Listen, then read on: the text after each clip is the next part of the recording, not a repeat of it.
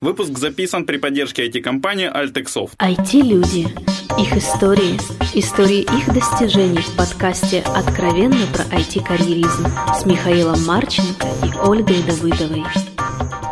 Всем привет, это 115 выпуск подкаста «Откровенно про IT-карьеризм». С вами Ольга Давыдова. И Михаил Марченко. Мы все еще во Львове. Это, блин, два, два, больше двух месяцев записи во Львове, Оля, получается.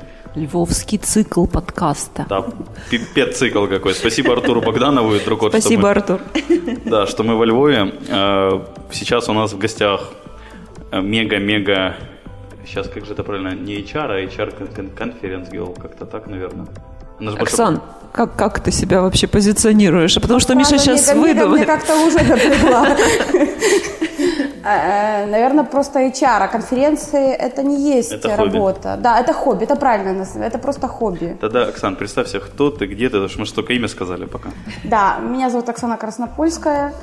Э, официальная должность, наверное, основатель и э, совладелец RTC Group, но это мало еще кто знает, особенно в IT-среде. Особенно в Харькове. Да, в Харькове я была. Слушай, Харьков нас меньше всего слушает, причем тут Харьков? Вот, но в IT-среде, э, когда-то я начала в рекрутинге, а сейчас я известна организатором конференции HR IT, которая будет вот в, в мае третья уже, поэтому IT-шное HR-сообщество более-менее со мной знакомо. Пришлось познакомиться. То есть это можно передавать привет Вике Мусеченко, да? Или да, сто процентов. Вику я знаю еще до конференции. Она же докладчиком будет, по-моему, да? Да, да, да, да. На кого докладать будет? Она будет, э, наверное, линейных руководителей, потому что она будет рассказывать о том, как вести беседу с подчиненным one-to-one. Главное, не о подкастерах докладывать будет. А, окей. Оксана, у нас есть такой классический вопрос про войти, но как бы тебе про войти, наверное, не очень корректно. Почему? Да? Ну окей, мне было просто преобразовано про образование, еще вообще как втянулась ты в эту тему. Ну можешь вот как-то там начать, как ты дошла до такой жизни? Дошла до такой жизни, наверное, с того, что я когда э, встречалась и вышла замуж за айтишника. Сочувствую. Да, э, и вообще я училась в Львовской политехнике, где айтишников, как все знают, очень много, и среди них было очень много знакомых. А втянулась в IT, особенно в IT-рекрутинг, потому что где-то, когда я училась на четвертом курсе, а, попала на работу в рекрутинговое агентство. Когда меня брали на работу, мой будущий работодатель сказал, ты знаешь неплохо английский. Ну, это неплохо, это понятие относительное. Лучше него, то есть, да? Да, да. То есть я читала более-менее на английском тексты. А, о, у тебя знакомых много айтишников, говорю, ну, в принципе, есть. Нам нужна девочка на подбор айтишников. А то вот у нас, у нас тут по си заказы есть, и мы не совсем понимаем, что с ними делать. Си да. шикарно. Нет, то диез тогда уже сказать, то диез. Тогда это было, ну, во Львове IT-рекрутингом среди агентств вообще никто не занимался. А рекрутеров айтишных даже в компаниях почти не было, было 2004 год. IT вообще тогда не было. IT было тогда в подвалах. Я помню, когда приходили ко мне... IT-притон, это правда новость, да? Да, у нас был, э, приходили парни на собеседование, говорят, слушайте, ну вот э, желание офис, чтобы был не в подвале и с нормальным монитором. Это было тогда действительно основное их желание. Вообще монитор какой-нибудь бы желательно. Ну, эти большие громадины квадратные. Я вот, по-моему, мне кажется, это на самом деле принципиально до сих пор не изменилось. Ну, теперь просто просят, у меня тут недавно был контакт, э, просят, чтобы чтобы был очень такие какие-то требования большие к э, компу, к мониторам, но тогда было просто, чтобы свет Божий был, потому что в подвалах окон не было. А как потом я, я вспомнила, боже, как изменилась ситуация. Теперь должны быть там кофе, чай, обязательно кухня, еще что-то. Джакузи. Ну, джакузи. Я... Массажер. А это во, во Львове не просят еще джакузи. У нас в Харькове есть уже эти компании с джакузи. Знаете, я в 2008 году, в 2007 проходила, когда проводила тренинг по IT-рекрутингу, говорила, что компании увлеклись бонусами, и им еще осталось, можно так почти нецензурно, еще девочек сразу в бонус включать, и программисты будут жить в компании. Я не буду называть эту компанию, это уже практикуется, но это в качестве Э, подарков. Подарков 23 февраля я в курсе. Ну, кроме подарков, по сути, большой, по-моему, HR-департмент, который занимается больше каким-то соцактивити, прости, это вот где-то к этой области. Но это по поводу того, что чем отличается HR в IT от HR в других компаниях. То есть они не предлагают. Нет. Я говорила, да, говорю, вот у вас уже все, вы уже все даете, вы еще девочек на, на офис. Напророчила, Оксана. Э, ну, это не выход. Ну, то есть от этого почему-то компании, люди не становятся лояльными, они все равно уходят. И меняются, уходят друг до А друга. вот у меня, вот ты сказал, у меня мысль появилась. Я же просто в свое время в детстве особенно очень любил Google, сейчас немножко меньше, когда стал подробнее там читать, что происходит внутри. А, так это все, что пошло, по-моему, чуть ли не первый родоначальник такого количества бонусов, это Google был, что все-все в офисе, обеды, завтраки, там покататься, Ну, детей. там же у них очень хитро, что ты живешь 24 часа на работе. Вот. Ты отрабатываешь эти бонусы трижды. Да, Нет, там же есть нюанс как раз, то, что у нас, получается, сотрудник в аутсорсинге особенно совсем новый, он работает на какого-то дядю. Не факт, что ему этот дядя нравится, не факт, что проект. В лучшем случае нравится, но опять же это вот очень такая дистанция. А когда ты работаешь в Google, ты, блин, ну работаешь как бы на бизнес, у тебя есть шанс получить акции, ты вот как-то вот там больше есть вот этот продуктовый дух, по-моему. За счет этого как раз, несмотря ну, все эти бонусы помогают оставаться и 24 часа работать. А когда в аутсорсинге ты работаешь не, как раз не 24, а те 8 минус то время, которое ты тратишь на бонусы. По-моему, ты оправдываешь сейчас собственную лень. Не-не, у меня, Оля, нету такого.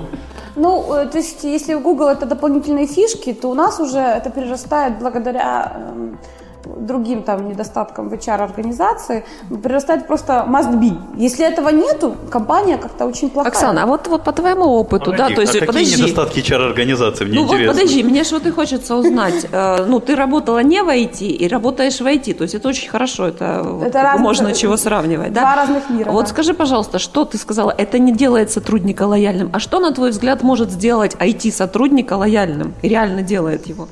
Э, разговаривать с ними надо.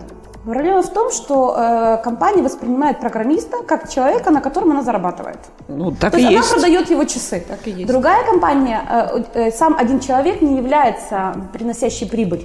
Он не приносит прибыль компании в других сферах, если он работает с другими сотрудниками. Команда должна быть. В IT ты купил мальчика на рынке в Украине за 2000, продал за рубежом за 6 тысяч, на этот маленький разницу и живем. То есть На 4%, как в да, том да. То есть, если ты купил мальчика не очень хорошего, ну, скажем, если этот мальчик э, передумал и ушел в другую компанию, ты купил на рынке другого за 2000 и также продал. Какая разница? Но Поэтому HR-департамент работает, называется так, на привлечение. Расскажем получше сказку, люди останутся и будут, си- ну, поменяется, возьмем нового на хорошую сказку. В других компаниях, э, в других сферах так не делается, потому что там ну, замена человека – это убытки большие для компании. Они работают на долгосрочную перспективу, чтобы человек не уходил. Для этого, вот если спросить любого программиста, а, что тебе не нравится, чаще всего это идут социальные, психологические какие-то моменты. Нет контакта с линейным руководителем, непонятно, куда двигается, непонятно, что делается, плохой, плохая организация работы проекта, плохой проект, скучный проект. То есть это вещи, которые не связаны с печеньем, кофе, э, медицинской страховкой и кучей всего тех денег, которые вкладываются вот эти плюшки и все остальное. Об этом очень давно уже хорошо сказал Стас Давыдов, э, может, такого, знаете, мальчика с Питера. 15 или 14 выпуск Господи, нашего поименно подкаста. помнишь все подкасты. А просто он об этом постоянно говорит, и э, э, народ в это не очень верит и не задумывается. Он не хочет об этом думать, что не в плюшках дело, потому что плюшки легче купить. А обучить линейного руководителя, давать правильно обратную связь, мотивировать, а, общаться, видеть у человека, когда он готов уходить, это же... ну, Это же затраты прежде всего. Да это дешевле, чем плюшки. Да ладно. Временные затраты. Это Плюшки временные здесь затраты. купил. И это же вложение в капитал, который тебе не принадлежит. Опять же, в человека. Научишь линейного, а он ушел к другому. Или свое дело сделал, что Или еще свое, хуже. да, и увел своего клиента. Научился. В любой компании это есть. Но так, понимаете, э, э, там целая система работает. Если человек знает, что он через э, год-два, благодаря вот тому, как он работает ну, в других бизнесах, да, он может стать на ступеньку выше, а в другой компании не факт, что он станет. И переход тяжелый, все, все равно это тяжело. Чем выше должность, тем тяжелее переходить в другую компанию. Он не пойдет. То есть только джуниоры ю- да, молодые специалисты. Чем выше должность, тем тяжелее переходить человеку на другую компанию, потому что он не факт, что там будет э, эффективен, и команда не По-моему, факт. сеньоры сейчас тоже прекрасно переходят туда-сюда. Так они тоже ничем не держатся в компании.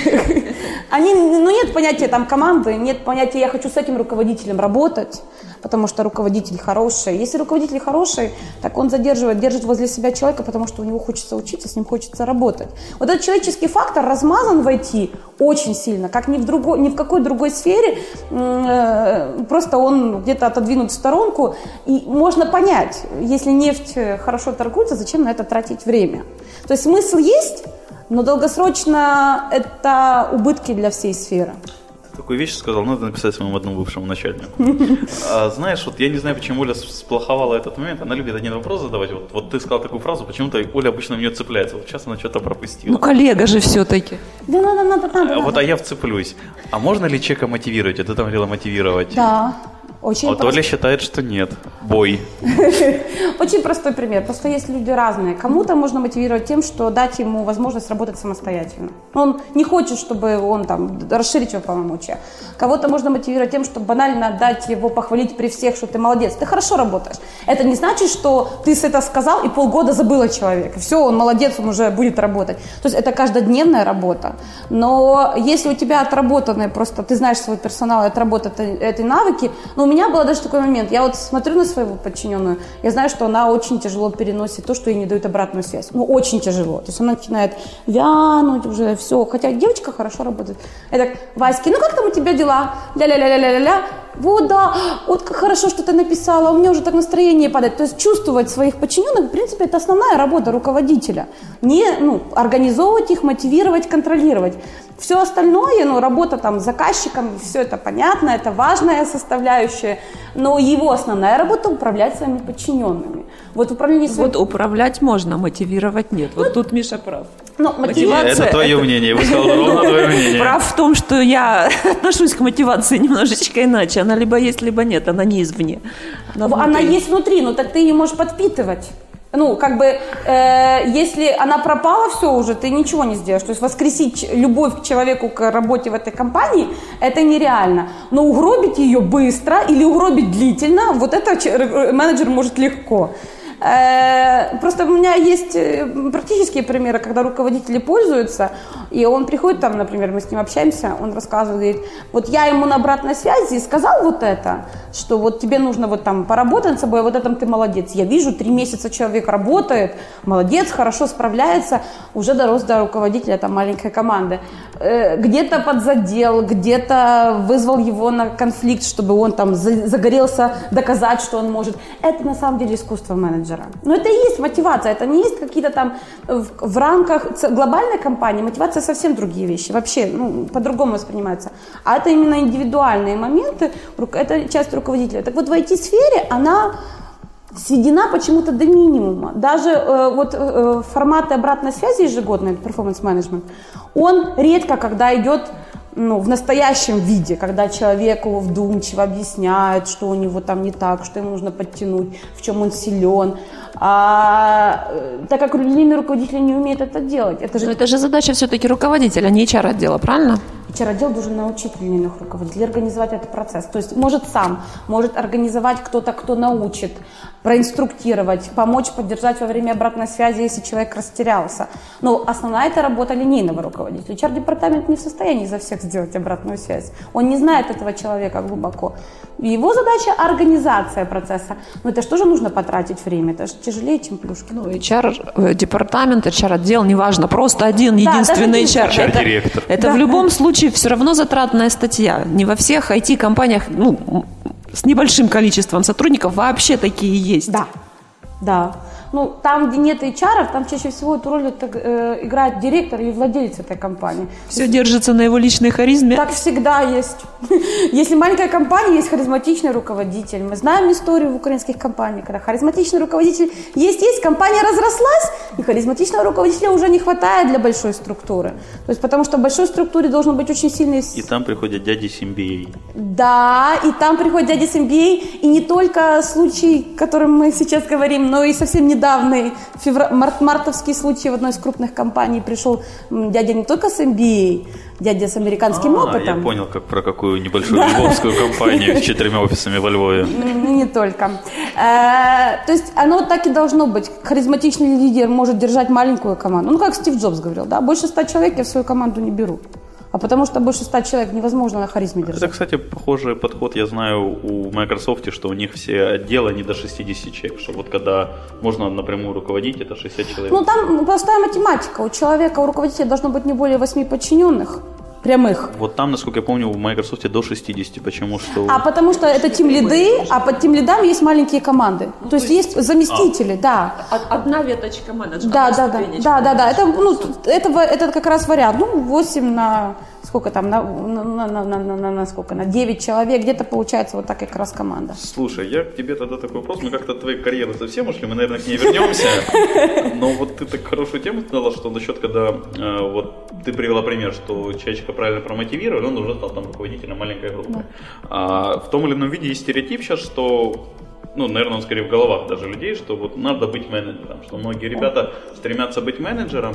Вот э, насколько это таки характерно, как с такими работать, когда вот ты видишь, что человек, ну, он не менеджер. А вообще, е- э, можно менеджменту научиться, или это все-таки должны быть определенные качества? Определенные качества. То есть не каждый может стать, даже если он очень хочет. Фантастически он может над собой проработать. Ну, Потому что я знаю людей, которые технари по своей, в своей душе, но они очень тяжело над собой работали и постоянно себя контролируют, чтобы Джобс, быть например, менеджером. кстати, по-моему. Не, он харизмой брал. Он менеджер был припаршивый на самом деле. Если читать его автобиографию. Ну и там- технарь тоже так себе. Да, и технарь. Он просто брал харизмой, что люди хотели делать ради него, переворачивать горы. Но это надолго не хватает, люди потом дохнут быстро. А, например, Джобс, кстати. Э, человек может стать менеджером, но это пропахать над собой. И мало кто может вложить в себя столько ресурсов. Все равно тот, у кого есть Ну вот, допустим, есть у нас PM-зон чат такой, вот я там частенько читаю, это Харьковское сообщество PM, ну там, по-моему, есть иногородние, но в основном Харьков. Вот я там, ребят, я тут начинаю junior PM, подскажите мне, что почитать, чтобы стать PM? Мне так трогательно. Вот, вот я хочу быть менеджером, подскажите мне. Тут не читать, тут э, работать надо. Ну, то есть учиться... Это очень долгая тема. Я боюсь, что мы просто можем это засеять основательно по поводу менеджмента. Потому что у каждого есть свои слабые стороны и сильные стороны, даже если ты не руководитель. Ты умеешь лучше организовывать, ты умеешь лучше говорить с людьми, или ты умеешь лучше контролировать, как выполняется работа. И ты смотришь, а это я умею, а это я не умею. Я, например, расскажу про себя. Я ужасно плохо контролировала своих подчиненных. Я себя иногда плохо контролировала. Я себя приучила до деталей, там, в аутлуке, постоянно замечания, чтобы просто не забывать это делать. И уже как-то выработалась эта привычку, но она далеко, далека от совершенства от людей, которых это в душе есть. То есть они знают это, как делать автоматически. То есть это работа просто над собой. Но э, честно, если посмотреть, сколько вкладывается ресурсов, времени, денег в то, чтобы стать менеджером, легче стать хорошим, квалифицированным, узким специалистом. И по деньгам, в принципе, это стоит где-то так же, как менеджер. Эм, менеджер – это человек, который берет ответственность на себя за работу других. Он ночью не спит, переживает, сделали ли его тем лиды то, что нужно. Вот видишь, HR знают, чем отличается менеджер от Это первое слово – ответственность. Я от технарей я вспомнил, этого не слышу вообще никогда. Это очень большая ответственность. Я Потом, просто вспомнил, что Оля последнюю неделю почти не спит. Пожалел. то есть это очень большая ответственность за работу других. Ты сам-то за себя можешь сказать, я сделаю. А вот ты уверен, что твоих 10 человек в подчинении сделают это все? Не уверен. Если ты хороший менеджер, ты готов взять за них ответственность. А просто получить должность «я тим лид» и ходить с этим там, носиться, ну, толку с этого небольшого, небольшого мало. А, Окей, но вопрос был немножко, наверное, у меня в другом скорее. А как объяснить правильно человеку, который вот, он, он, он, он вбил себе, что он хочет быть менеджером, а он реально офигенный тестер. Вот у меня просто был один кейс, когда чё- вот человечек вот так как раз э, поменялся, он попробовал, ну точнее не попробовал, он начал, хотел сразу быть менеджером, был ассистентом PM и понял, что из ассистента PM он PM не станет по структуре иерархии, а тестером он легко стал и... Это самый дорос. лучший ответ. Дайте ему попробовать кем-то поруководить. Маленький кусочек, да, задача. Вот у тебя двое подчиненных, вот тебе месяц, попробуй реализовать. Человек через месяц, или он может что-то делать, или он видит, что, боже мой, да это такой геморрой, с ними Да договариваться. не, ну это просто команда козлы попались, понимаешь? А, все равно, ну, э, здесь момент то, или тебе после этого говорят, ну, ты же не справился, или тебе объясняют, ты вот это не делал, вот это не делал, ты же видишь, у тебя вот это слабое место, ты хочешь в это ввязываться? Это все они виноваты. Я нет, я все правильно делал. Еще одну задачу, если две задачи подряд человек не выполняет, нужно Вот начинать это задумываться. дорого для компании обычно. Э, Для компании, не так, почему это может быть не э, полностью, полная замена основных обязанностей, дополнительный человек себе дополнительное время это делает, это для компания за это не платит. Э, тем более, что ну вот я честно, сколько вижу программистов, тестеров, из восьми рабочих часов, вот хорошо было сказано, значительная часть тратится на плюшки. Ну, в теннис пойти поиграть. Ну, надо же время им- ими пользоваться, все правильно. Да, так вот, вот время вместо плюшек человек начинает, ему просто говорить, вот попробуй в свободное время от, во время рабочего даже дня. То есть почему это для компании дорого стоит? Воспитание хорошего менеджера для компании – это большая удача.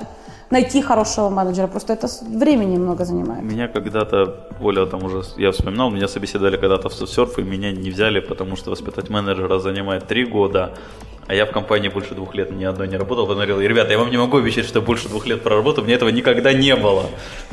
А, это кто, рекрутеры собеседовали? Нет, это SBU менеджер А, собеседовал. ну, да, просто рекрутеры чаще всего таких умных вопросов, извините, не задают, глубоких. Ну, потому что рекрутинг не Оксана, ну как ты про коллег вот это только что? Я видела мало рекрутеров, есть они, которые могут глубоко видеть бизнес. Ну, которые видят... э, Чаще всего рекрутинг это, ну вот, э, это поиск в IT. В IT рекрутинг это поиск, это не отбор. Сючеры, они Да, рекрут- да, да. Они занимаются тем, чтобы а, сделать поток на вакансию 20, 30, 40, 50 человек. Потом по каким-то непонятным, иногда понятным первичным признакам отсеиваются. Девочки отсеялись. Не, иногда, я потом объясню, это очень большая трагедия, вот именно то, что не хватает отношений между рекрутерами и линейными руководителями, поэтому отсеиваются даже те, которые хорошие кандидаты.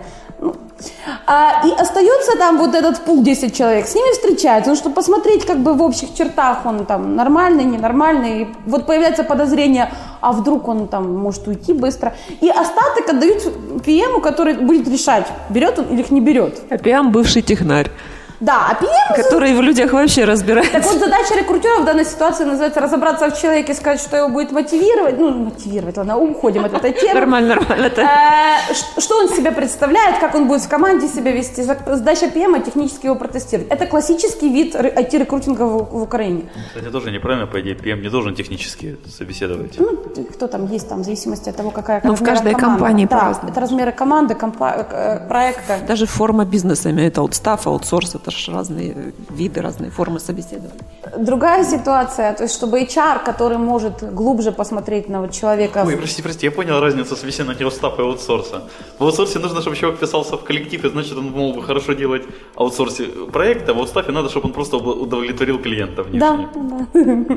Да, Там вообще не, не интересует, что будет дальше, ваши проблемы. Эм, HR, который смотрит на человека в рамках бизнеса уже, чтобы он вот видит в нем перспективу в компании, это редко встречается. Но рекрутер это А почему? профиль. Ну, то, что редко соглашусь. Почему, на твой взгляд? Опыта жизненного нужно больше, бизнес-видения, нужно понимать компанию, нужно понимать что-то, какой-то бизнес. Ну, то есть, а вообще такие чары есть в компаниях? А нужны ли они компаниям? а Вот уже такие. нужны стратегичес- стратегическим видением. Просто такие чары долго и чарами не задерживаются. А как Кем они становятся? Но из моего примера одна стала директором одесского люксофта. Так что-то общее в этом есть, Губарева. по-моему. Они просто переходят, да, они переходят э, на другие Больше административных Да. становится функций всего на Они видят, э, э, компа- они видят компанию как бизнес, поэтому им начинают поручать больше э, обязанностей, связанных там, с ведением. Погоди, HR как человек, который разбирается в процессах, в обучении, значит, он может воспитать себе HR, который вот ушел в административный директор, Может. который будет таким же. Да. Ну, похожим как минимум. Может, да. Ну, так время супер нужно. 3-4 года. Ну. HR это тупиковый вид развития Да, карьеры, это на тупик самом в деле. А я человечество. Не, это большой тупик в карьере, и там с моей карьерой это было связано, потому что я в 23 года стала директором по персоналу. И достаточно ну, не маленькая компания, 700 человек, и когда с генеральным общались, это не. IT-компания, А. это была не IT-компания, это был другой сектор. FMCG, вот то, FMCG, что ты любишь в моем резюме, вот Продукты это питания. Я загадочные. прочитать не могу просто. Это были продукты питания. И когда вот мы общались с генеральным, генеральный был у меня, он он и сейчас есть, э, но уже не мой генеральный, очень умный человек. Э, И я говорила, проблема в том, что он говорит, ну чем ты будешь заниматься? Сейчас там заканчивается у нас проект, что ты будешь дальше делать? Я говорю, проблема в том, что HR это тупиковый вид развития. Я знаю он в районе СНГ ну, два-три случая, когда HR-директор стал генеральным директором. Ну, это, это фантастика. Ну, это все равно одна ступенька, и все. И все, да. То есть, ну, максимум переходить в компании больше по объему. Окей, а что в принципе тогда не у HR, а у менеджера после генерального директора? Он может э, открывать свой бизнес. Он А может... что мешает HR открывать свой бизнес? А он HR настолько финансы, э, производственные процессы, он не знает, чтобы открывать такие вещи. Ну, бизнес не HR это операционист, он не стратег. Он все равно не в состоянии, он не знает, как производство работает, как продажи работают. Он знает в общих чертах, но он не понимает глубины. Он слишком хорошо знает людей, чтобы... Простите, все, что вы называете, я не вижу причиной там вот, вот что-то не делать. То есть бизнес, ну, сори, пример той же стартап-тусовки, когда, ну, вот сейчас, которая есть, это часто люди, которые вообще ничего не понимают в этом, ни в техническом, ни в каком-то смысле, но не видят какую-то идею. Они, они не знают людей, и они верят в то, что у них может получиться. Я хотела сказать, проблема в том, что когда вот я начинала тренинговое направление, я не понимала этого бизнеса вообще. Если бы сейчас мне сказали, да вы что, совсем с ума сошли, я туда не пойду. А, то есть потому что было вот э, мнение, что я смогу, э, это все возможно, да пожалуйста, господи. Когда... Что, что тут сложного вообще? Почему сложно проводить тренинги? Мелочи жизнь. Ну, у меня было относительно образование, но все равно э, э, проводить тренинги и организовывать бизнес тренинговый – это две разные вещи. Вот я организовала бизнес тренинговый. Это теперь бы я просто сказала. Я теперь, когда человек говорит, я хочу это делать, я говорю, ну давай, давай, конечно. Я тебя предупреждаю, что это все сложно. Ну, ты можешь Ну, делать. любой бизнес сложный. И есть разные сложности бизнес. Здесь э, тренинговый бизнес э, это бизнес специалиста. Ты никогда не... Если ты уехал в отпуск, деньги не зарабатываются. Если ты занимаешься программ... у тебя есть аутсорсинговая компания, ты уехал в отпуск, то твои программисты дальше работают. Оксан, можно я, Миша, вот еще понимаю? Просто есть много HR, девочек, вот именно HR, толковых HR, грамотных, девочек, которые, у них проблемы выйти замуж, просто потому, что они слишком хорошо разбираются вот в будущем Я кандидате. даже понял, про кого ты говоришь. Вот, по-моему. и девочки отнюдь неординарные, понимаешь? Вот это точно так же и в плане бизнеса, С- слишком хорошо. Слишком хорошо все знают, тем более уже есть стандарты, каких бы ты хотел придерживаться, получить какие-то определенные моменты. И ты понимаешь, что это очень тяжело. Вот, вот простите, я не знаю, все, что вы называете, мне просто вписывается в нормального, адекватного, умного, там, ну, выше какого-то уровня IQ человека, который как бы, ну, там, не закрылся в коморке, а нормально живет, общается с людьми. Вот все эти вещи, они, может, у HR быстрее приходят, но потому что он на это ориентирован. HR, да. Да, а у просто умного человека, он, он так или иначе работает с людьми, у него меньше, но это тоже приходит Вопрос, с опытом. сколько умных людей, как ты думаешь, вообще? Ой, я не помню, там есть какие-то красивые умные статистиках процента, что-то 10 или что-то. 10 Три. процентов. Три. Ну, это Да. гениальный, наверное, три Нет, уже. это- нет? Не, да, то есть э, еще один момент, что их, во-первых, мало умных людей, а во-вторых, э, э, у женщин есть момент, что в какой-то момент у них вот момент, да, есть работа, все классно, карьера, круто, есть семья, и, в принципе, возраста поджимает. Он у нас Ну, есть опред- да, И определенные вот, рамочки. Когда начинаются эти конфликты в голове, там уже не до собственных бизнеса, потому что ты знаешь, собственный бизнес, ну это пять лет, ты ничего не можешь. Ну, никакой личной жизни особо у тебя не получится. По-моему, у мужчин что- что-то есть в этом похожее. Опять же, ну, бизнес, он, он время съедает. Он Любой. съедает, но тебе а я не могу понять, почему и ты, чего ты споришь. Я не то, это что просто спорю, я как-то удивляюсь, скорее. А, а, так вот, еще по поводу... Ты можешь организовать бизнес, но он будет маленький. И ты будешь постоянно пахать в этом бизнесе 24 часа в сутки. То есть масштабируемости не В, дождешься. в этом бизнесе тренинги, рекрутинг, масштабируемость очень сложная вещь. И при том только с дополнительными инвестициями, кот- которых никто сейчас вкладывать в этот бизнес не будет. И ты, или ты, ты работаешь, у тебя есть деньги, ты хочешь отдохнуть даже две недели, у тебя денег нет. Ты постоянно должен работать. Фрилансеров похожая фигня. Это и есть фрилансер, который называется бизнесом. Ну, Бизнес-фрирайдер, я слышал такой термин. да. А на самом деле бизнес это то, э, к чему должен стремиться человек, чтобы ты мог уйти ненадолго, даже на две недели, а бизнес дальше работал, потому что есть кому работать, зарабатывать деньги. Так вот, ты устаешь когда-то, Это скорее правильно построенные процессы. Ну, ты не можешь правильно построить процесс, если ты тренер, который проводит тренинги. Тебя нет, нету процесса. Почему? Можно клонирование. Очень тяжело. Мы, мы, все, это, Дорого про- пока, мы все да? это проходили. Клонирование тренингов, тренировок. Тренера О, клонировать. подожди, Оксан, у меня идея. Я предлагаю, Миша, тебе организовать студию подкастов, обучить. Вот, то есть, чтобы не ты ездил, писал, а вот ты только дивиденды за Знаешь, это чем прикол? Я получил. хочу. Вот. Я хочу ездить и писать. Продолжай верить. Да, и третий момент, то, что есть умные люди, у которых есть идея, но они хотят, но вот как первый шаг сделать тяжело. А знаете еще почему тяжело первый шаг? Потому что когда ты в рекрутинге зарабатываешь айтишном полторы-две тысячи долларов в месяц, а в собственном бизнесе тебе он, эта сумма чистыми не грозит даже год-два, то ты начинаешь думать, а зачем?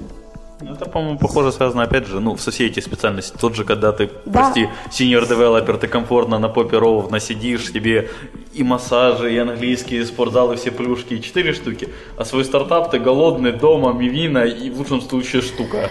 И э, поэтому я видела мало айтишных HR-рекрутеров, которые уходили в какое-то там совсем свободное плавание. Чаще всего FMCG уходят, банки, FMCG, потому что там зарплаты маленькие. А э, опыта очень много, и нарабатывается, там тяжело строится карьера, тяжело получаются те же навыки. Оттуда уходят, потому что там можно поголодать не так, не так, не так давно голодали уже. А как ты пришла к тренинговому бизнесу? Я так плавно вернусь в наше русло изначально. А у нас, э, когда я работала в рекрутинговом еще агентстве, э, у меня образование, в которое включалось тренинговая подготовка, подготовка тренеров. Что это такое, как это такое, я понимала. А нам обратилась компания, продайте наши тренинги. Почему-то нашему владельцу сказал, ну, давай попробуем. Ну, мы что-то там Не, начали. ну вы же уже что-то продаете, ну какая разница, что продавать, да? Да, да. Мы что-то начали продавать этот тренинг. Я сказала, говорю, слишком дорого, это все не получается. Ну, база-то, контакта уже наработана. Почухали мы голову. Я говорю, давайте занимемся, откроем просто тренинговое направление. Притом я не хотела проводить тренинги, там были свои жертвы на эту роль. Он говорит, ну, если ты хочешь, делай, ну, твое. Сама занимайся этим. Так что, то есть это было все от голодного времени, потому что тогда понимание, что можно зарабатывать тысячу долларов в месяц, это была фантастика. Я не буду говорить, сколько мы тогда зарабатывали. Э, Тогда мало все зарабатывали. А как ты это вот, вот после всего этого пришла к конференциям, организация первой HR IT конференции в 2006 году? В Е- я 2006, выучил. в 2006, Я сказал 2008. шестой. Восьмом? Да. А написано было в шестом в скайпе, ты мне скидывала. В 2006 э, э, IT-рекрутинг был тренинг первый. Ну, окей, ладно. Соврала. Э, Или я, я писала это все в скайпе в 12 часов ночи. Э, В 2008 была первая HR IT. А потому что уже у нас, мы тогда уже проводили тренинги по IT-рекрутингу, даже мы прекратили их проводить относительно. А мы проводили конференцию по рекрутингу. У нас она до сих пор проходит каждую осень, она уже будет шестая или седьмая в этом году. И мы заметили, что все равно э, айтишное направление, оно стоит обособленно. Даже рекрутинг у них своеобразный. И поэтому была безумная идея провести HR-IT. Ну, докладчиков, боже, первый HR-IT было так тяжело найти докладчиков. Рынок айтишных HR, он и сейчас такой, э, иногда обособленный, особенно во Львове. Но тогда они друг друга почти не знали. Никаких не было общих чатов, клубов HR, айтишных, ничего не было. Вытянуть кого-то с докладом, а еще понять, кто где работает, какие-то имена, это было нереально. Мы еле-еле насобирали тех докладчиков, но мы запланировали ее на 17 сентября, если не ошибаюсь, 2008 года. Мы же не знали, что, в принципе, большинство- Готовится кризис, да? не, большинство айтишных компаний уже знали, что им уже постучался кризис, потому что это они с Америкой работали. Поэтому мы провели конференцию на 2009 На, на нуль вышли? Нет. Нет. Мы сделали с размахом, чтобы это было весело, интересно. А, мы, как я говорила, мы инвестировали тогда.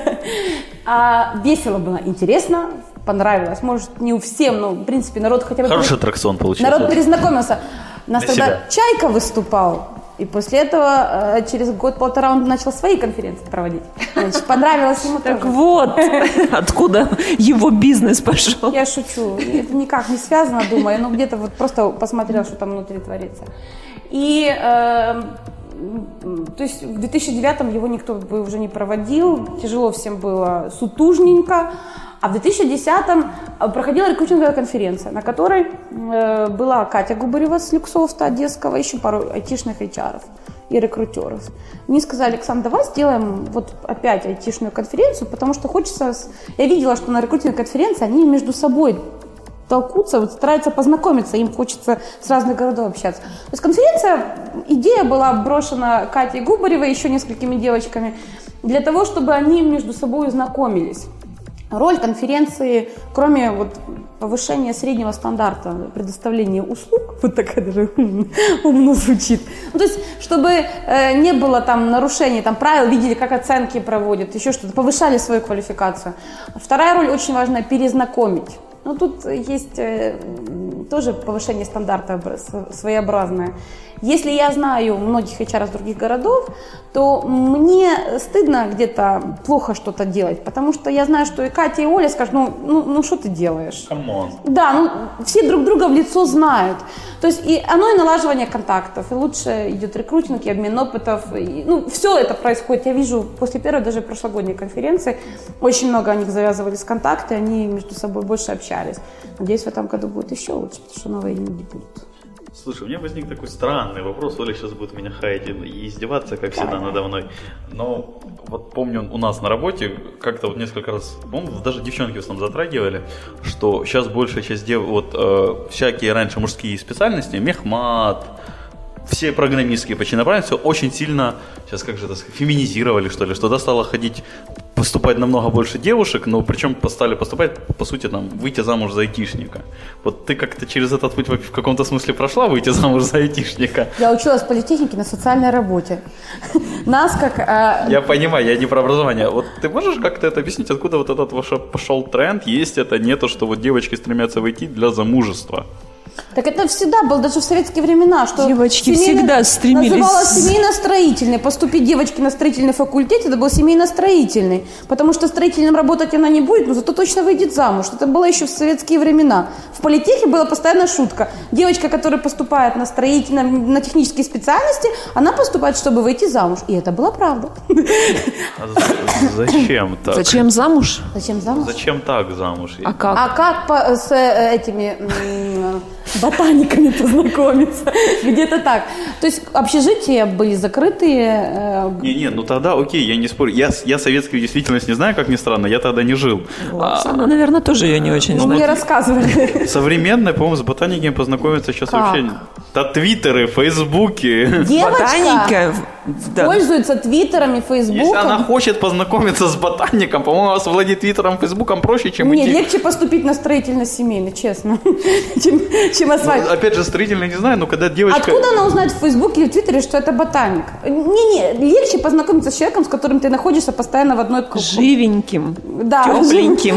Э, тем более легче привлечь внимание Зачем такая человека. акцентуация, окей, на замужестве?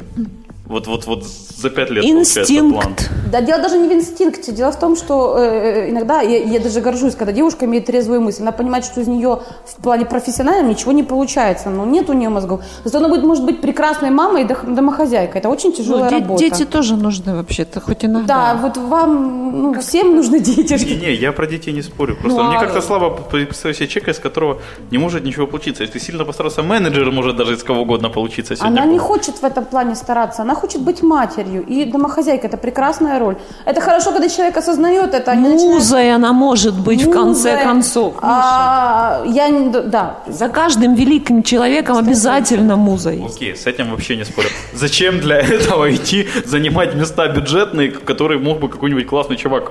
Она просто, по-моему, получается, что девочки выбивают Подожди, что-то ты какой-то такой. Что-то не в ту тему Ну, пошли. Оксана, у меня просто есть очень тебе такой вопрос, э, который мы, собственно, поднимали. Э, Твое отношение к бонусам за Ага. рефераль, рекрутинг, давай так сказать. Реферальный рекрутинг, так, наверное, да? Рефералы эти тяжелые. Вообще, в прошлом году на конференции я специально тему подняла, но, наверное, э, будучи, извините за детальные, э, на седьмом месяце беременности, мне тяжело было ее активно поддерживать. поддерживала пассивно. Да, я ее вкинула, чтобы они начали об этом разговаривать. Я, когда вернулась в IT, э, рекрутинг, я была слегка в шоке. От, в 2004-2006 этого не было. Это появилось вот 2008 год, начались массированно вот эти бонусы за подбор. Для меня это был просто шок. Как можно за человека, ну, за рекомендацию, не за отработанный контакт, А, просто не за проведенное собеседование, фамилия, да? за то, что я знаю Ваню, я тебе дал его там контакт, получить 500 баксов. Подожди, я вот это что-то не... за контакты можно так получать? Да. Я, я думал только за то, когда человек выходит Я и три месяца мы поработал. потеряли. Не, не за контактами, ты дал контакт, с человеком провели собеседование, его взяли на работу. То есть вся твоя Но работа твоя работа это свою сбросить- базу отдать и все. Сбросить телефон и фамилию, имя человека. Так, погодите, то есть я могу сдавать в аренду свой LinkedIn контакты, базу, то, что у меня очень много, да? Это еще я этого не делаю? Нет, я придумал еще один способ монетизации подкаста, по-моему, почти. То есть это не- неправильно, потому что рекрутинг классический, ты должен с человеком встретиться, ну, посмотреть, что у него есть, найти его. И за это ты получаешь деньги. Ну, честно говоря, э, на тот период 500 долларов, ну, это не был гонорар рекрутингового агентства, но это была большая сумма. Да сейчас это большая сумма. А если посмотреть на некоторые чаты рекрутеров, где тысяча бонус, две тысячи бонус. Четыре. Четыре тысячи бонус. Четыре? Четыре тысячи долларов бонус. Я смотрела на это и спросила, просто начала спрашивать, зачем? Что вы делаете? То есть, ну, с точки зрения... А, и параллельно я рекрутерам говорю, слушайте, у вас вот хромает там какая-то вещь, вам бы на тренинг пойти, ну, это очень дорого. Я говорю, вы что, шутите? Говорю, вы хотите сказать, что корпоративный тренинг стоит 2000 долларов, ваших рекрутеров два дня отучить, вы выплачиваете бонусы еженедельно на, на 4 корпоративных тренинга. Человек отработал испытательный срок и ушел в другую компанию, потому что тот же самый рекрутер продал его в другую компанию. Это вообще история. То есть, а у вас нет денег на э, обучение рекрутеров, у вас нет денег на обучение линейных руководителей общению с подчиненными, у вас нет денег на организацию нормальной системы перформанс-менеджмента, пусть с консультантами. Да, то есть оно стоит как будто дороже, но если посчитать эти бонусы, это копейки. Их просто никто не считает. Это рекрутерам выгодно, потому что это их непостоянное зарабатывание. Я думаю, это даже не столько рекрутерам выгодно, это сколько, по-моему, просто не, не очень дальновидное руководство, потому что вот то, что Оля э, рассказывала, вот это, что ты 2000 баксов вложил, а, хз, когда рекрутер отобьет, у тебя нету прямой цифры, когда он это отобьет. А если он, не дай бог, уйдет как раз? Тут Тут... Подожди, можно я мысль закончу? А когда ты отдал за чувака за рекомендацию 4000 баксов сейчас, и дальше ты знаешь, что ты в течение трех месяцев эти 4000 баксов отобьешь, потому что ты вот будешь платить ему там 3 даже, а продавать за 6. И ты там за 2 месяца уже отбил в плюсах. Очень простая бизнес-модель, не надо далеко смотреть. Вот в чем-то и момент. Когда я говорю с рекрутером, он говорит, Оксана, ну дело в том, что э, нужно просто закрыть вакансии, потому что этих людей потом начинают, ну, они продаются компании, это бизнес такой. Я говорю, окей, с точки зрения операционной эффективности, я понимаю. Ну, с трудом, но понимаю. Это шотерм KPI. А, но с точки зрения стратегической, да, да, умно. С точки, с точки зрения стратегической для компании это просто постоянные убытки, при том убытки очень большие. Я уже не говорю о том, сколько махинаций есть с этими бонусами. За, э, Договориться с кандидатом, ну это ж милое дело. Договариваются с кандидатами, проводят эти бонусы, то есть э, организовывают. Почему? Потому что внутреннему рекрутеру за закрытую позицию меньше бонус чем тому, кто Конечно. порекомендовал. Да, то есть это, ну, это вообще взрыв мозга. То есть человек, люди договариваются. Не, ну тысячу долларов внутреннему не платят Никто бонусы. не заплатит бонус за закрытую вакансию. Они договариваются. Это посоветовала на самом деле Вера. Вере дают тысячу долларов, она берет своих 100, а 900 отдает рекрутеру внутри Что, По-моему, мы сейчас рассказали схемы, кто не знал еще. Да, я думаю, что все знали. Да, ну я догадывался, ну как-то не, ну Миша точно не знал. Сейчас он тоже рекрутинг. Это, это, это есть. Я не говорю, что это в каждой компании. Просто говорю, э, сама система реферала это к этому подталкивает. И когда я общалась с некоторыми владельцами ну, средних компаний, они говорят, да, действительно. То есть они об этом не задумывались. Им HR говорит, вот без этих рефералов мы не закроем вакансию. Ну, не закроем, то не закроем, значит, должны платить. А то, что рекрутер, в принципе, должен это делать сам, что у него есть другие контакты. И третий момент, который, на самом деле, меня больше всего беспокоил – с чего вся началась мысль? Ко мне обратился мальчик, один рекрутер, говорит, посоветуй мне там девочку на должность какой-то там HR. Говорю, сейчас я подумаю, мы бонус даем 500 долларов. Я говорю, слушай. Я думаю, быстрее. Да, да, да, это было вообще, то есть я даже не успела там отвечать. Я говорю, подожди, во-первых, я тебя ни о чем не просила. Во-вторых, да я просто так Чем мотивировал? Это не мотивация, это, ну, это называется, я отдал деньги, это деньги компании, а не мои, поэтому мне не жалко. А, я говорю, ну хорошо, я посоветовала, но для меня был это большущий шок. Я бы и так посоветовала. На самом деле, если посмотреть психологию человека, который дает вот такие рекомендации, если тот рекрутер ему не нравится, он ему и за деньги не будет советовать никого, потому что он не хочет тратить свое время на поиск контакта. Если с человеком, у рекрутером у него хорошие отношения, то ему бонус этот не нужен. Он просто поможет человеку. У него хорошие отношения с рекрутером, это с тем человеком, которому он посоветует. Да.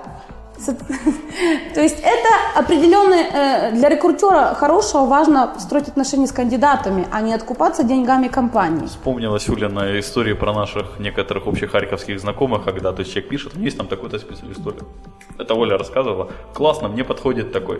А какой у вас бонус? Не, не, нам, мне там больше бонус. Прости, я к тебе потом обращусь. Это как-то вообще так удивило. Это уже приучен рынок. Ну, рынок приучили к тому, что за рекомендацию дают деньги. Но это рынок, это сами рекрутеры приучили Тут, тут, тут же есть еще такая штука. То есть я сижу в своей компании, получаю какую-никакую зарплатку постоянно, да, а мне выгоднее рекрутить на конку- компанию конкурентов, потому что там больший бонус. Я скажу, что я, я была И шокирована. причем плохих, чтобы они оттуда уходили, потом к себе забрали. Естественно. Я была шокирована, когда мне рассказали внутри программисты, что у них есть знакомые в компаниях, программисты, которые пол рабочего дня занимаются тем, что спихивают, э, ищут кандидатов спихнуть в свой HR-отдел.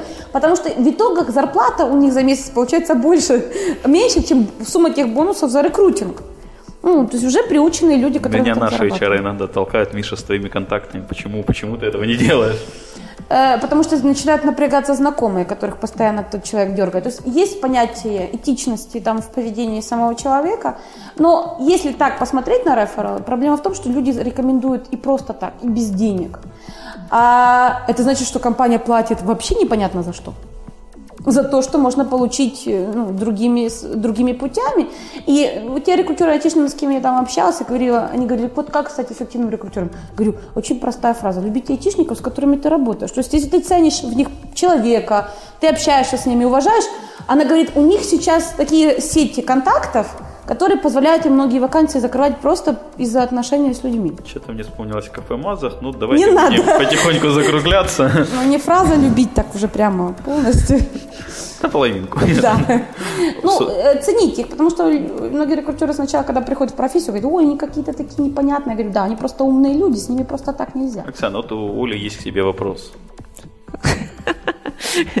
Оксан, что дальше? Вот про, про тупиковую ветвь развития HR мы уже поговорили. Что ты думала о том, что, что ты будешь делать дальше? Каким вы себе видите ее через пять лет? В рамках Львова или Украины?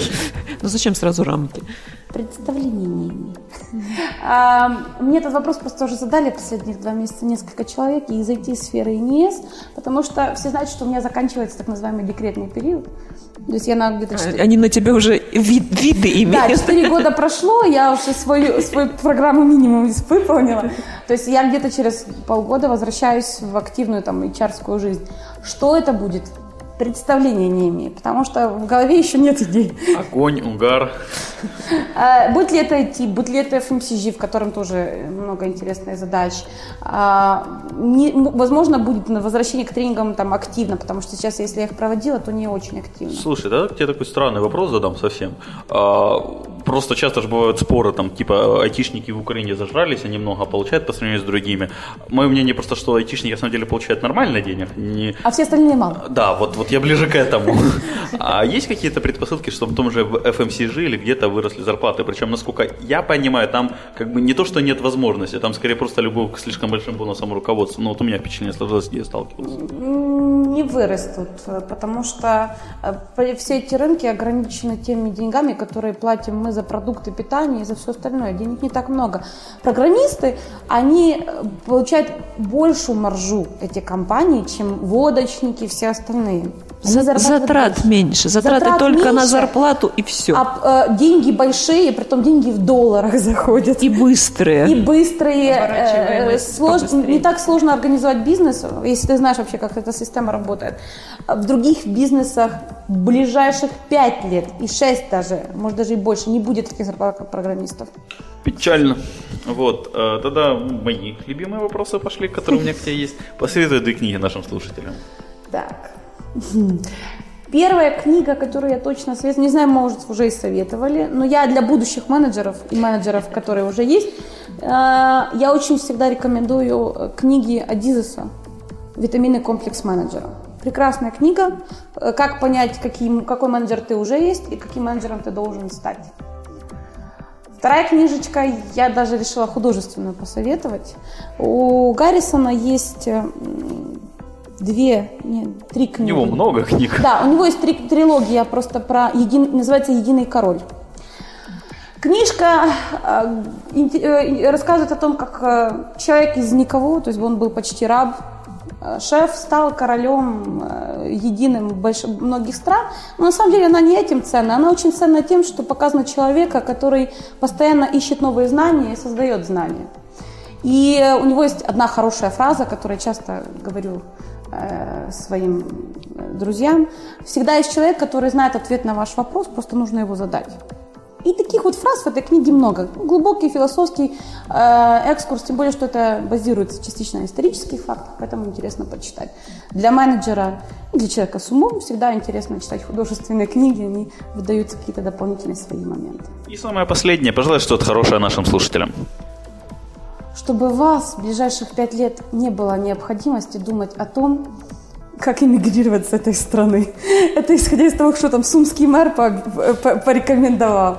Э, я просто знаю, что очень много моих друзей сейчас говорят, так, какие там условия иммиграции в Лондон, в Великобританию, Германию, куда угодно, только отсюда.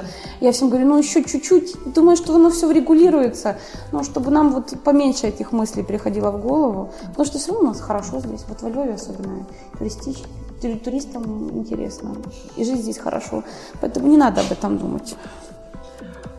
Спасибо, Оксана, что пришла, отвечала на наши вопросы. А, спасибо дорогому Львову, что принял нас. А, все вопросы и пожелания мне на почту шами13 собакагmail.com. Всем спасибо, всем пока. Пока-пока. Откровенно про IT-карьеризм с Михаилом Марченко и Ольгой Давыдовой.